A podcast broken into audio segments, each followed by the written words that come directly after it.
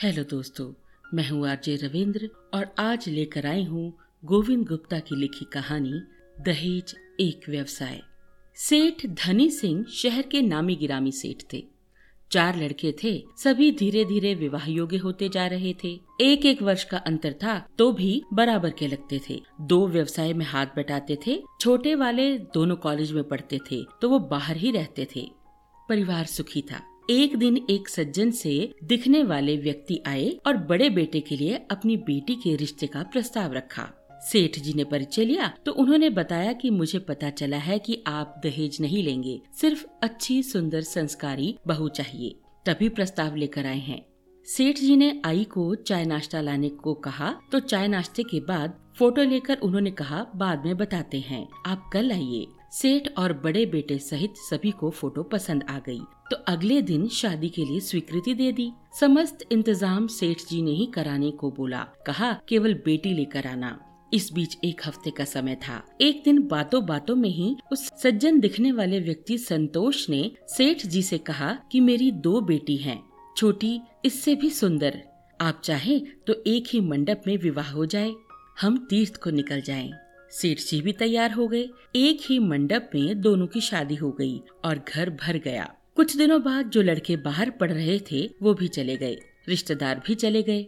दोनों बहुओं ने काम करके सेठ जी का और लड़कों का दिल जीत लिया। सब ठीक चल रहा था। एक वर्ष बाद संतोष आया और कहा सेठ जी बेटियों को घर दिखा लाए। बहुत दिन हो गए।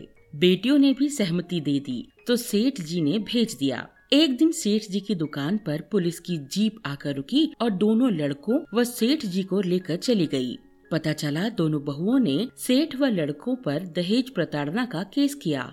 सेठ जी को विश्वास ही नहीं हुआ। आँखों में आँसू आ गए। बोले, सर, हमने तो केवल बेटी ही ली थी। सारा इंतज़ाम तक हमारा था। बेटी की तरह रखा भी और घर से खुशी खुशी संतोष जी लेकर भी गए। दरोगा जी बोले, हम कानून से मजबूर हैं, सेठ जी। जो रिपोर्ट लिखी है, उसी के अनुसार कार्रवाई होगी। आप जमानत करा लें, कोर्ट फैसला करेगा। सेठ ने कुछ परिचितों को बुलाकर जमानत करवाई और बेटों के साथ घर आए। बेटों ने अपने कमरों में जाकर देखा तो सारे जेवर व पैसे गायब थे। सेठ जी बहुत परेशान थे, कहने लगे, आखिर क्या गलती हुई हमसे? यही ना कि एक गरीब व्यक्ति पर विश्वास किया, यही ना दहेज ना लेने का संकल्प लिया, यही ना कि अपनी बराबरी में लड़कों की शादी ना की। सेठ को सोचते ही अटैक पड़ गया और वो स्वर्ग से धार गए। इधर दोनों लड़के अलग परेशान थे। सूचना पर रिश्तेदार और दोनों छोटे लड़के भी आ गए, पर बहू और संतोष कोई नहीं आया।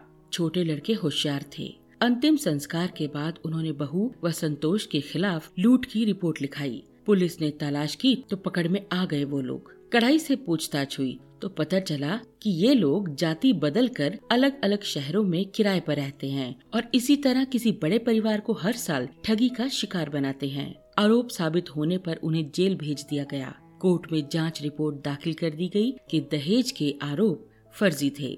पर सेठ जी अपनी नेक नीति की सजा भुगत चुके थे। शायद हमें भावुकता में नहीं निर्णय लेना चाहिए। दोनों पक्षों को एक दूसरे के बारे में संपूर्ण जानकारी होनी चाहिए। रिश्ते जीवन भर के लिए होते हैं, सौदे कुछ दिन के लिए। तो दोस्तों, कैसी लगी आपको गोविंद गुप्ता की लिखी हुई कहानी? आप अपनी प्रतिक्रिया मेरी email ID R J dot Ravindra Kaur at gmail dot com भेज सकते हैं। तो मिलते हैं अगले पॉडकास्ट में। तब तक खुश रहिए, स्वस्थ रहिए एंड हैप्पी लिस्टिंग